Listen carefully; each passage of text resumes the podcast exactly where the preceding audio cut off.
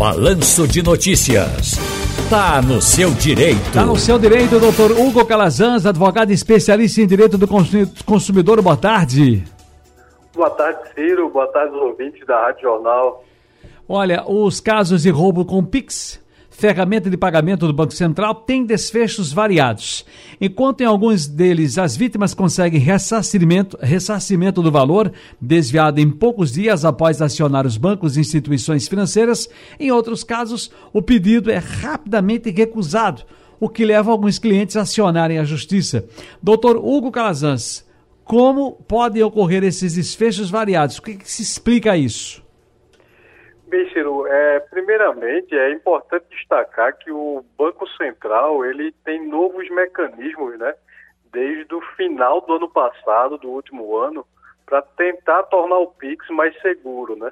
Como, por exemplo, a gente pode destacar o bloqueio cautelar, a notificação de infração e a ampliação da responsabilidade das instituições financeiras, ainda que essas operações elas, elas também podem rastrear é, é, tanto o destinatário como a conta de origem de onde está partindo o PIX, que são algumas formas de tentar é, é, diminuir esses golpes, esses roubos, utilizando o, o PIX, que é essa ferramenta tão utilizada e tão importante no mundo moderno, né?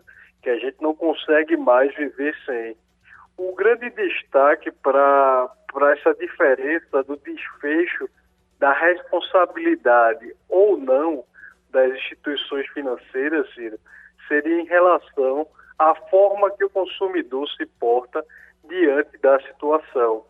O primeiro passo que o consumidor deve ter é informar a instituição financeira que algo de errado houve em relação àquela sua conduta, né?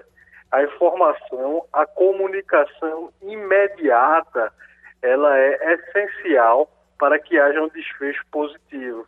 A partir do momento que houve um, um, um roubo, uma aplicação de golpe, é importante o mais rápido possível, o mais breve possível, que o consumidor comunique à instituição financeira essa, essa situação é, a fazer um boletim de ocorrência e informar o seu banco que houve é, esse golpe, que houve esse roubo utilizando-se do PIX, do cartão de crédito ou qualquer meio que valha, né?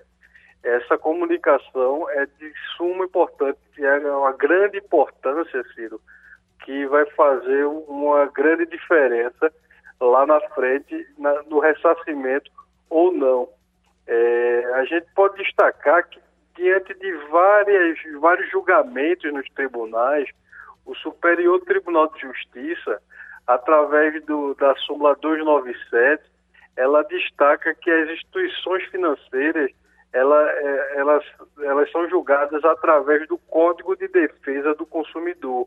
Isso foi um grande avanço para que a gente possa destacar que a responsabilidade civil da instituição financeira ela é objetiva.